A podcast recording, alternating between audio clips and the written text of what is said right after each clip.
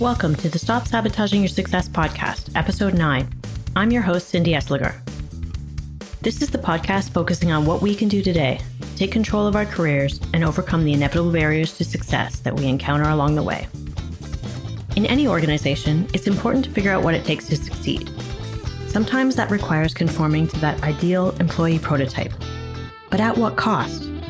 Are you spending more time trying to keep up rather than focusing on getting ahead? In this episode, we'll explore how we share responsibility for how we're treated and why worrying about what people think of us is energy that could be better spent elsewhere. Let them be wrong about you. Can you do that? When we start a job, it takes a few months to learn the acceptable behaviors, the team norms, and the routine practices the organization values. It's all part of the regular socialization process. And this continues throughout our careers, but it tends to be most important when we're the newcomers. So we seek clues for how to fit in by watching the leaders. What does it take to succeed? Who gets rewarded and for what? What do employees need to do to fit in or get noticed? Who gets promoted? And how do leaders themselves behave? Because leaders represent the behaviors that become the norms or standards that employees are expected to mirror if they want to be included. And conformity earns you social capital, which is key to being included and accepted at work. Social capital gives you access to insider information and advice that can aid in your career advancement. If you're looking closely, you may have noticed that people in positions of power tend to look and behave in similar ways. It allows people to bond and then support each other at work. Informal social groups at work often exclude women and racial minorities. And even if the women break into these informal groups, they're unlikely to be accepted in the same way men are. But to be fair, men are often unaware of what they're doing, and they're quick to deny knowledge of the impact it creates. The ideal employee is commonly described as someone who works long hours, makes the organization their top priority, asks for what they want, competes to get ahead, is generally extroverted, and has no dependent care responsibilities. So you can see how this makes it hard for most people to fit into that ideal, especially women with families. And if women do, they might be perceived as competent, but not likable. Women have a very narrow range of behaviors that we can engage in if we want to be accepted at work. And it's not enough just to be good at our jobs. We need to display our leadership capability and competence in a way that conforms to gender stereotypes. That means doing our jobs well while ensuring that we are coming across as warm, friendly, kind, modest, sympathetic, and pleasant. That's a long list, even for the most dedicated employee. And apparently, we aren't given the luxury of having a bad day. Women can't take on male behaviors like being dominant, outspoken, having strong opinions, or being assertive. And yet, according to those performance reviews we keep getting, those are exactly the characteristics we need to exhibit in order to demonstrate our ability to lead. So, if we're to follow all the advice, we have to be assertive but pleasant, outspoken but warm, and successful but not self promoting. Sounds to me like we have to conform to an impossible standard. It also sounds like it's an attempt to make everyone conform to that ideal, where we have to work around, manage, or hide our differences to fit in and ultimately succeed. And be careful, because hiding yourself to live up to the masculine ideal is how women start to lose themselves. We tend to think the solution is to change ourselves and our behavior to fit in and feel safe at work. But why is it that we're the only ones finding it necessary to change? Why is no one asking or demanding that subtle and not so subtle harassment stop? We face tremendous pressure to tolerate sexist jokes, inappropriate behavior, discriminatory comments, and office banter for fear of being perceived as difficult or excluded altogether. Women who succeed are required to deny so many aspects of themselves because of all the ways it makes us different. From what I gathered, the ideal successful professional woman is single minded, tough, autonomous, and willing to distance herself from traditional femininity and domestic duties. When women deny the important aspects of their identity, we're also denying our experiences of inequality, and that makes it impossible to tackle them.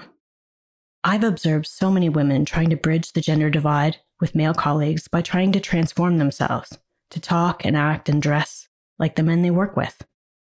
And yet we're still treated differently because we are different. And then we start to believe that this difference is a bad thing. By trying to fit in to survive at work, we lose parts of ourselves.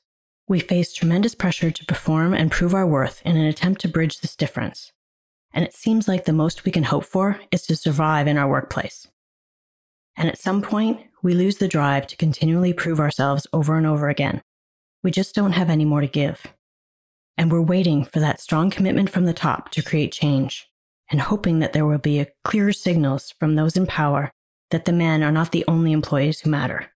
But we share responsibility in this. We are responsible for how we're treated because we get more of what we tolerate.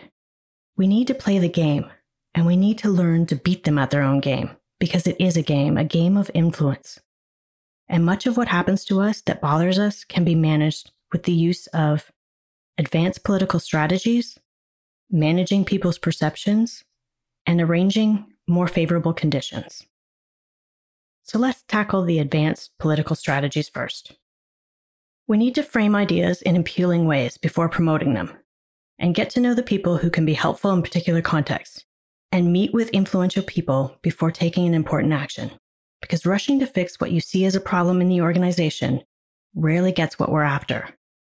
And doing the advanced work is critical before taking risks, before you try to make a change in the system or correct misconceptions. You can't try to fix something they don't see as broken. So we have to establish the problem first. And that's imperative when resistance is likely, when someone whose intentions are suspect, or when past incidents may interfere with progress. We have to learn who stands to gain and who stands to lose if you get your way, and how they think and what matters to them. Try to find someone of influence who understands that there is a problem, and try out your solution on them first. Float ideas by mentioning it or a portion of it and see how they respond. Once they acknowledge the problem you're facing, they might be more willing to help you fix it. And the second aspect is managing people's perceptions. Stop thinking, how should I tell them this? Or what should I do to make them do this? And consider instead how you might let them convince themselves. We have a political responsibility to ourselves to not allow any detrimental perceptions to take on life. We must respond in a way that sets people straight without lowering ourselves to their level. Sometimes you need to take the high road because relationships are more important than being right, so suck it up. It's important to manage others' impressions of you to advance your agenda by establishing a sound track record, by creating positive impressions to ensure that key people find you interesting and approachable, by building your social capital and making deposits by doing favors for others when they need your help by not talking about anyone in a negative light or lying for whatever reason. By making strategic visits to senior people, peers, and support staff, where you mention your accomplishments and let them know what you can do for them. And by not being too timid or ill prepared. But don't be too aggressive either. We have to walk that fine line. And then start over every day. Detach yourself from decisions that don't go your way. They're just business decisions, so let them go and move on. And the third element, arranging more favorable conditions. It's vital to have the right plan and have the right people in support of it. So anticipate and prepare to deal with obstacles and difficult people. They are key to how we do our work. Don't rely on scripts to respond to difficult situations because they're often inadequate because human interactions are dynamic. But there are ways to help manage perceptions and your career. Be cooperative, but not a doormat. People don't take advantage of you. Don't be predictable. Veer from expected behavior and think on your feet. Develop both offensive and defensive strategies and tactics to position and defend your ideas. Dismantle obstacles before decisions are made to smooth the path. And position yourself to be in the right place at the right time. Form alliances and cultivate mentors because we all need support from experienced advisors and make allies out of potential enemies. Trust your intuition to identify the likely actions of aggressors and develop insightful strategies to deal with them. And most importantly, let them be wrong about you. We tend to be very concerned about what other people think of us. We think how devastating it would be if we discovered that we were completely misunderstood and labeled incorrectly. We make this feel debilitating and it becomes all consuming. But it's completely unnecessary. If you find yourself worrying about what other people think of you, here is a plan to let go of that mental torture and adopt a more empowering and freeing perspective. I'm going to give you four steps to stop worrying about what other people think of you. The first step is awareness. So notice when the worry sets in. Identify and understand why you care. Chances are you don't worry about what everyone thinks of you all the time. So, what's going on in the times you begin to obsess over someone else's opinion of you? Who are the people who trigger the worry? What power do they have over you, and is it real? What makes what other people think of you so important? Being aware of when you worry and over whom, you can start to see the impact it has on your peace of mind and your ability to focus. Chances are, if other people's opinion of you causes you to worry, you have a tendency to people please. Being liked and favored has likely been a winning formula for you in the past. Understanding why you care will allow you to investigate if this is a formula you want to continue to employ and to what degree. There are advantages to having someone's high regard. But if it doesn't come naturally by just being you, you're also paying a high price for their esteem, which will lead you to shuffling issues under the carpet and tolerating things that don't work for you. So make a choice rather than falling into the same old patterns that may no longer serve you. The second step is recognizing that people have opinions. Worry is a response to feeling out of control. The reality is, you cannot control what another person thinks of you. There are too many variables at play. They are going to view and assess you through the filter of their prior experiences. Be aware of this and accept it. Knowing that the more time they spend with you, the more opportunities there will be for them to change their opinion. And if they don't spend more time with you, why do you care about their opinion anyway? It's none of your business what other people think of you. That's their business, not yours. Be more concerned with how they treat you. If you're treated professionally and appropriately, then any negative opinion, again, is none of your business. And if you're not treated well, then it is your responsibility to address that. The third step is to be yourself.